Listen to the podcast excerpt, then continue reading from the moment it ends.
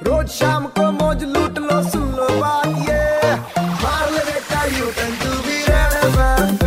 Super hit रहने three point five red FM पर। Show चल रहा है यू टर्न मेरे यानी की तथागत के साथ में। और देखिए भाई, ईद एक ऐसा मौका है जब लोग समय निकालते हैं अपने घर वालों के साथ में इसे मनाने के लिए, जी हाँ सेलिब्रेट करने के लिए और खुशियाँ बांटने के लिए। लेकिन एक कोरोना वॉरियर हमारे साथ में ऐसी हैं जिन्होंने ईद न मनाने की ठानी। क्यों?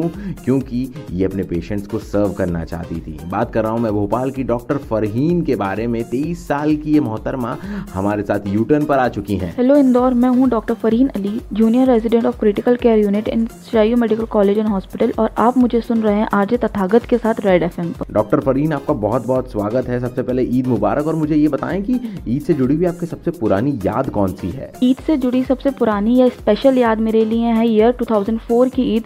उस साल ईद मेरी बर्थडे पर थी so it was a double celebration for my family okay all right और आपके ईद न मनाने के फैसले पे घर वालों का क्या रिएक्शन रहा? घर वाले बहुत ज़्यादा टेंस थे मेरी सेफ्टी और ईद पे मेरी एब्सेंस को लेकर but eventually they all supported me doctor Fareen मुझे ये बताइए कि आपके स्टाफ और जो कलीग्स थे उनका क्या रिएक्शन था आपका फैसला सुन के? स्टाफ और कलीग्स बहुत ही सरप्राइज़ थे मेरे डिसीज़न को लेकर but they all were supportive क्योंकि वो मेरा जज्बा समझ सकते थे। ओके okay, एंड क्या किसी ने इंसिस्ट नहीं किया कि भाई साल में एक ही बार आती है ईद आप ईद मना लो? ईद एक ऐसा ओकेजन है मेरी कम्युनिटी के लिए जो साल में एक बार आता है और बहुत स्पेशल वैल्यू रखता है बट ईद सिर्फ़ सेलिब्रेशन नहीं है कि हम खाना पकाएँ नए कपड़े पहने और लोगों से मिले।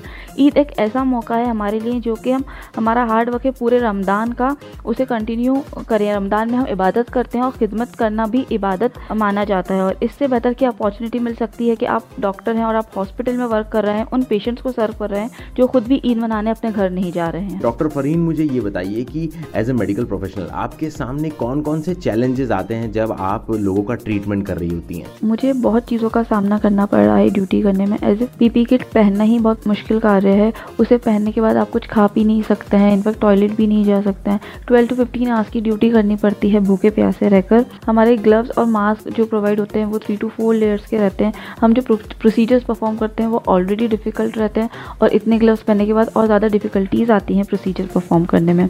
मरीज़ों के पास उनके अपने चाहने वाले और रिश्तेदार नहीं रहते हैं।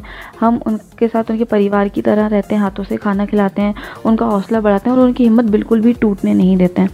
बहुत ही सीरियस पेशेंट्स जो रहते हैं उनके डाइपर्स भी चेंज करते हैं। मुझे ये सब करने में खुशी मिलती है खुद पे गर्व होता है और ये सब करना मेरा फ़र्ज़ है। जो लोग इस वक्त हमें सुन रहे हैं उनके लिए आप क्या मैसेज देना चाहेंगी? उन्हें क्या क्या चीज़ें जो है वो फॉलो करनी चाहिए? ईद के दिन खुद की और दूसरों की सेफ्टी का ध्यान रखें सोशल डिस्टेंसिंग का पालन करें और दुआ करें कि ये पैंडेमिक जल्द से जल्द ख़त्म हो जाए। यानी कि भाई जंग जैसे हालात हैं और इसमें हमारे डॉक्टर्स ही हमारे लिए वॉरियर्स का काम कर रहे हैं। Well thank you so much doctor Farheen आपने इतनी छोटी उम्र में एक एग्ज़ाम्पल सेट किया है और अपने फ़र्ज़ को जो है प्रायोरिटी दी है, सबसे बड़ी बात है।